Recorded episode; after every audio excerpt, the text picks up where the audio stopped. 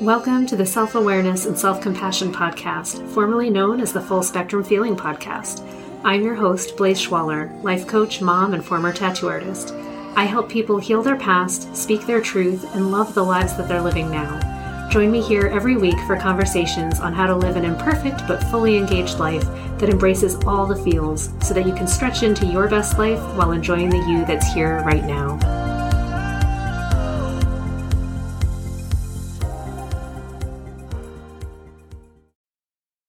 Today, I want to talk about panic attacks because it's something that I've been going through a lot over the last several weeks, and I'm sure that I'm not the only person out there who experiences this kind of full body response to stress.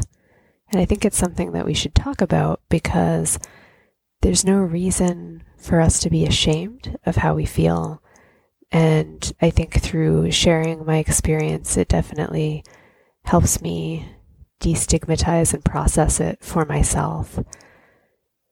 If you are someone who is worried that talking about the panic attacks might trigger you or set you off, then I just want to let you know it's okay to back off and save this podcast for another day and return next week and listen to the next topic. But if you think that you might find some comfort or solace in hearing about the experience of someone else and that it might help you move through your own experience and have some new tools for coping and dealing, then I welcome you to follow along and hear what I've been going through and how I'm learning how to cope with my own experiences and move through what always feels so completely overwhelming at first, but eventually is able to recede into the past and into a memory. My first experience with panic attacks was in 2014. I had been working so much that year I was in the process of transitioning from being a business owner to being someone who worked for my business. And I wanted everything to go so well and go so right. And I'd gotten very used to working an ungodly amount of hours. I didn't really know how to back off and work less and so I did what I always did when I was stressed out, which is work more, work harder. I would get up in the morning and think about what I had to do and go through it all in my mind. I would get to work and just continually ignore the amount of physical pain that I was in at that time because I had a lot of physical stress in my life. I am not one of those people who has infinite stamina. And I wish that I was. And I like to think of myself as someone who could just mentally push through that block. That if I made my mind be more than matter, mind over matter, that somehow I could make it true for me that I could do more hours of tattooing without it affecting me physically, without it causing me pain, and I had this false belief that, you know, the pain was just pain and I could find a way around it other than minding it and taking care of myself and my body. So my strategies were to find some physical comfort. I had massage therapy, I had acupuncture, I did different kinds of painkillers sometimes. Maybe I needed to take Advil. Maybe I needed to worry about my vitamin intake. I, I tried to tackle it on a physical level, understanding that yes, I was having a physical problem, but I still felt very anxious and frequently I felt like I was going to pass out. So that was the beginning of it, and I didn't understand how this was connected to panic attacks. I just thought that I was tired and I thought I had some kind of physical deficiency that was causing me to almost black out or to feel wavy is how I would describe it. I would feel wavy where I had to concentrate, I had to show up and do a tattoo and all of my attention would be focused down my arms into the tattoo machine, into this thing that I'm doing, this person, this moment in time. And then it would be like my consciousness would just start to unravel. And I'd have to catch my breath and notice that, you know, I'd be ringing a little bit and I was having trouble staying with the moment and say, you know, I need a break.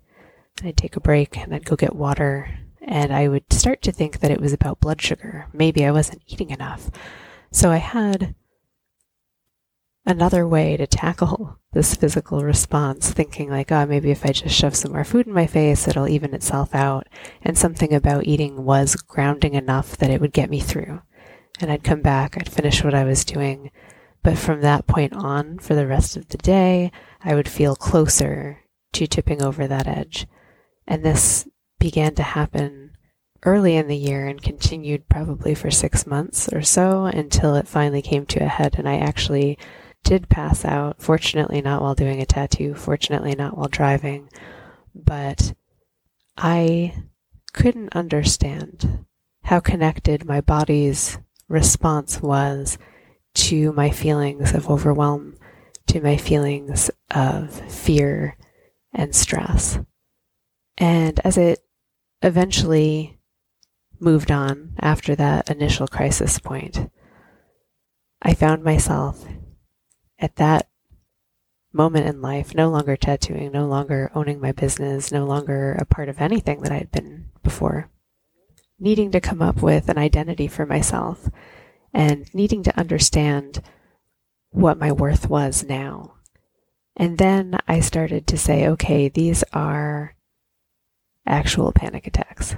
I'm actually freaking out. I don't know how to stop myself from feeling this rising sensation that comes up through my body. And I couldn't determine whether it was mental first and then turned physical or if it was physical first and then turned mental. And my perception of it for me was that something physical happened in my body. The heart began racing and my muscles would clench. And then it's like I forgot how to breathe.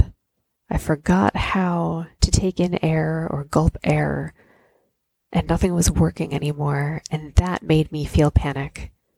Then I would be trying to figure out how to breathe, and at that point, I would say, okay, it's a panic attack, and you need to get the sensation back into your arms, get back into your body down into my stomach, out of my head.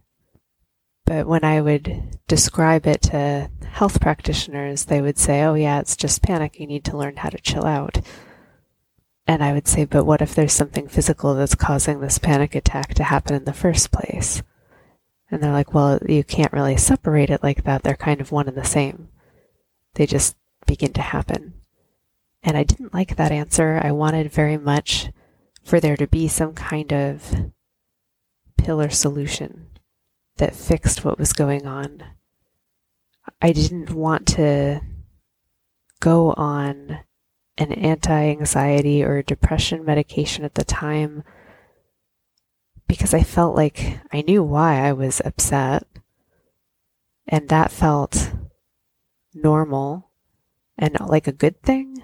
Like maybe it's okay to be upset sometimes. Maybe it's all right to have your feelings. So I, I still had that belief, but I still didn't know how to cope very well and figure out for myself how to get back into my body, back into my mind, and have it begin functioning in a smooth and I would say correct way.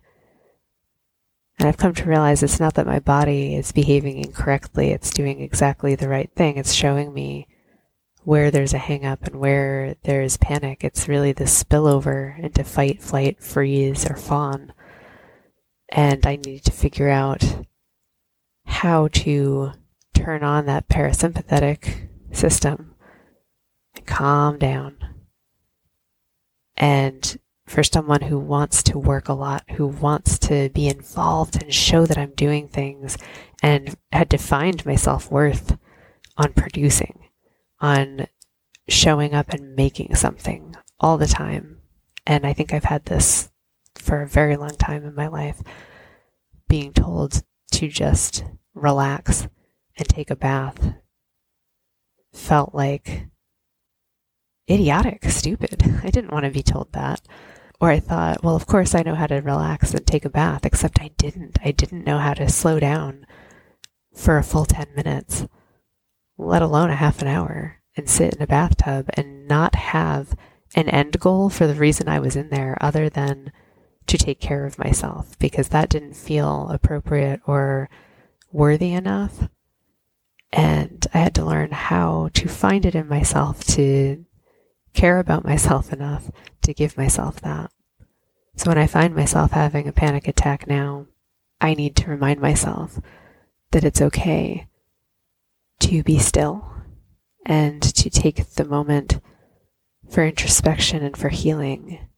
And I find now that my experience of this is not not better because it's not it's not better to have a panic attack even when you know what it is it doesn't feel good it's not an experience that we want to go into it's not something i willingly want to have happen but it is something that i can look at myself with some self-love now and say oh Blaze, I love you. I love your heart. I'm sorry that you're freaking out. I'm sorry that we're having this panic. What do you need? What can we do? And to return to that again and again, try and smooth out whatever automatic response is beginning in the body so that it moves through, so that I'm able to get to the next level and the next level of evening out that energy. And it is a process. It's not something that you win once and then you've won it forever. I think if you've experienced panic attacks, you know part of the thing that makes you scared of them is that you understand they seemingly come out of nowhere and they can happen anytime. And it takes over your whole body and you feel like you're dying I've had twice in the last week this feeling like, oh my God, am I having a heart attack where there's the flutter in my heart? There's this surge of energy as I forget how to breathe in. Sometimes I'll even have one or both arms kind of go numb or tingly, which also fuels the panic of the breathing like, ah, I need air. There's not actually pain but there's absolutely panic in thinking, like, oh my God, I've forgotten how to exist. What if this is my end? What if I haven't done everything I'm here to do? These thoughts come up as there's this feeling of coolness, like being sucked underwater and having that long, cool moment where no air is coming in and you're not sure if there will be another one. For me, it's like I try to breathe and I don't really get the oxygen from it. And then I find I am breathing and my heart's actually just racing, but it's fine. My awareness feels wavy, like I'm not fully in my body. And I want to bring myself back in, back into my body, back into my center. So when this happened the last time, I watched it happen to myself and said, okay. I had been reading a book and holding it in my hand, so that was the hand that started to get tingly because I had just tensed it so much and hadn't even noticed. So I dropped the book on my lap and then bent myself forward just like when you're little and you're going to hyperventilate and they say, you know, bend over your knees and let the air in. So I did. I was like, okay, I'm actually breathing okay. And I stayed there for a few minutes. And the thoughts that really helped me come back to myself, come back to feeling like I wasn't going to continue to go through the heart flips and the palpitations, I guess, and that scary falling feeling of being afraid to fall asleep because I might forget how to breathe again. That's that's my typical run of this scenario is it's scary. I think I might die. Now I'm afraid that I might die, so I can't lose consciousness, so that I can't sleep, and then it fuels itself because you need to rest, and I'm not letting myself rest. So, what I did was begin to imagine as I would bring in breath, however small it was, to see if I could visualize it moving into my heart, which is where I particularly feel the stress and the clenching, and imagine it becoming this bright, beautiful color, and then beginning to have a dialogue with that light and asking it to come in and break up whatever stress might be in there, whatever might not be healthy, and then imagining this the crunchiness, the stress, whatever it could be, with every outbreath being like wispy smoke leaving my body. Not even necessarily through my mouth, but imagining that light and breath coming in, landing in my heart, and then as I breathe out with a noise, like a mist just leaving my body in all directions. And I did that for a while, and I got into a rhythm of it. And then I was able to start to add blessings to it. And I thought, well, what if with every breath I could ask for help from my ancestors, anyone who else has gone through this, that they want to help heal this, not just for myself, but for them. To heal this panic, this sense of fear that we all experience. And as I heal it for myself, it could heal someone else. And that felt like a really worthy and nice thought. And I imagined that light coming in.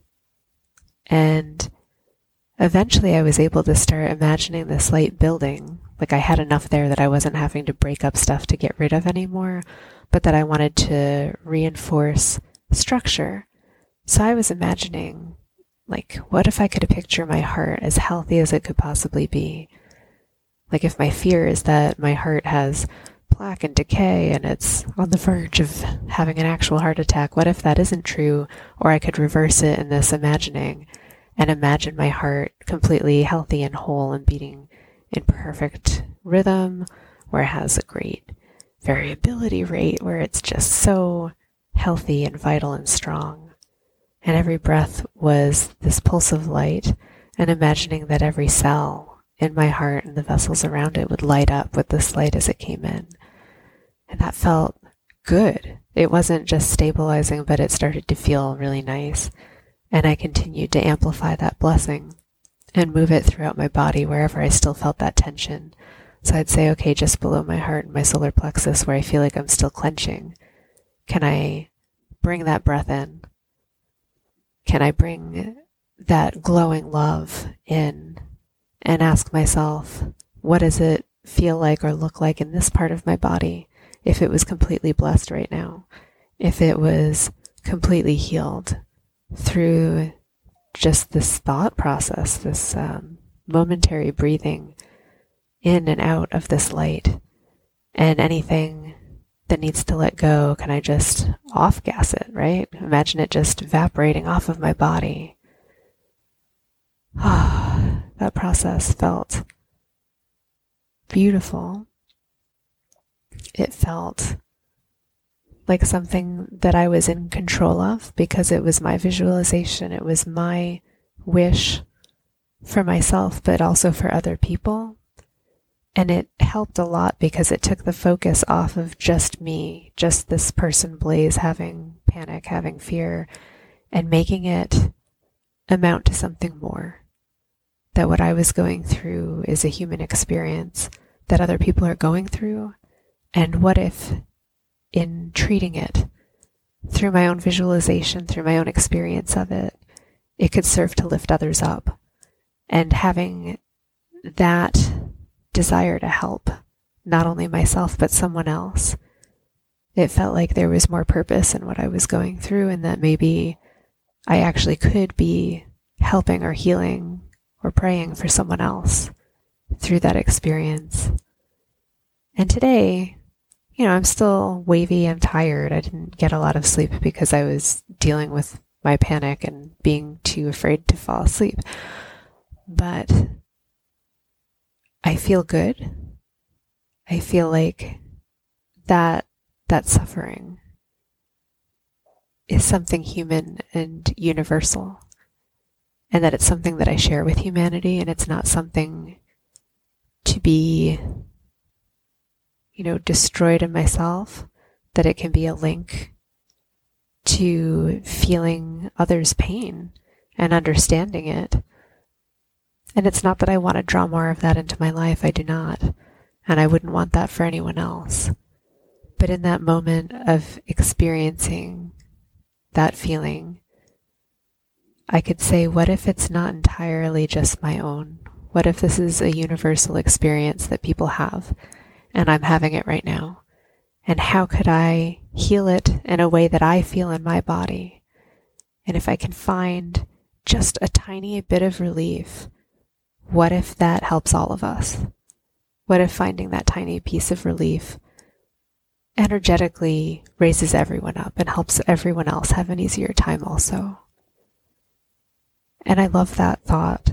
And I think I'm going to hold on to that belief because it seems less likely that I'll fall into a full on thinking I'm having a heart attack, panic attack, when I have this thought of service that I can fall into, where I can say, okay, I'm experiencing this as, as someone who is humanity, part of humanity.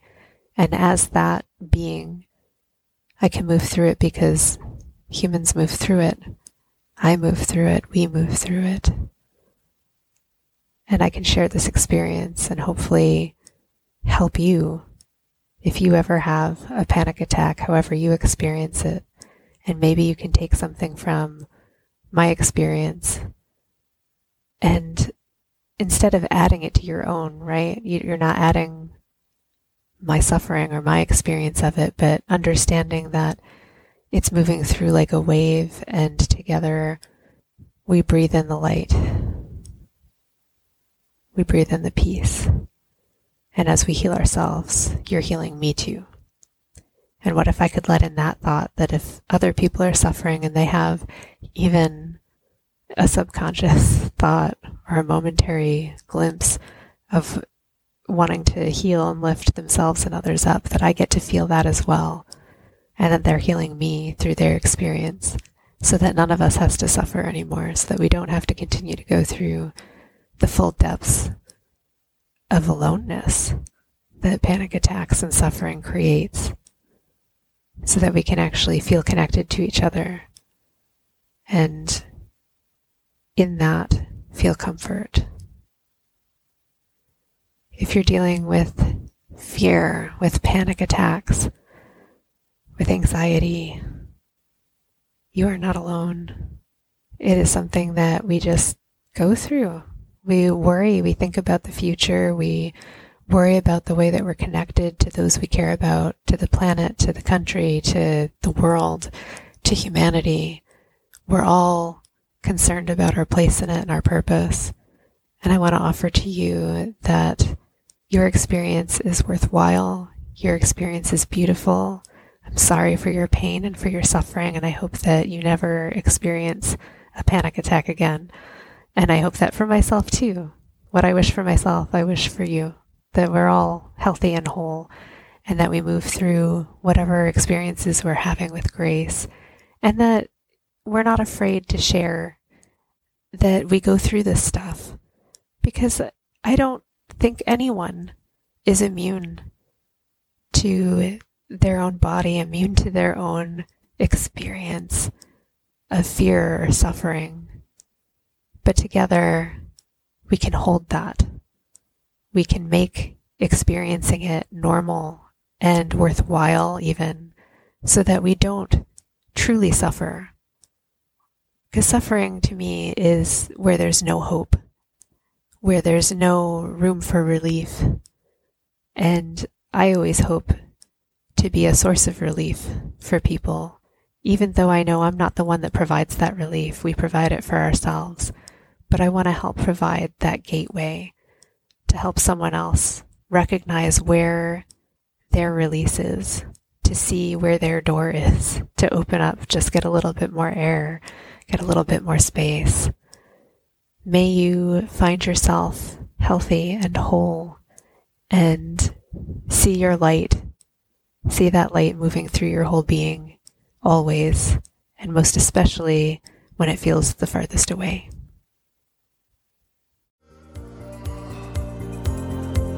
Thanks so much for joining me. If you enjoyed this podcast, please subscribe and share it with someone you love, and leave us a review. You can learn more and get some self compassion tips and tricks by visiting coachwithblaze.com, where you can sign up to get my free booklet on overcoming anxiety, overwhelm, exhaustion, and burnout. I'm sending you so much appreciation and love, and I'll see you next time.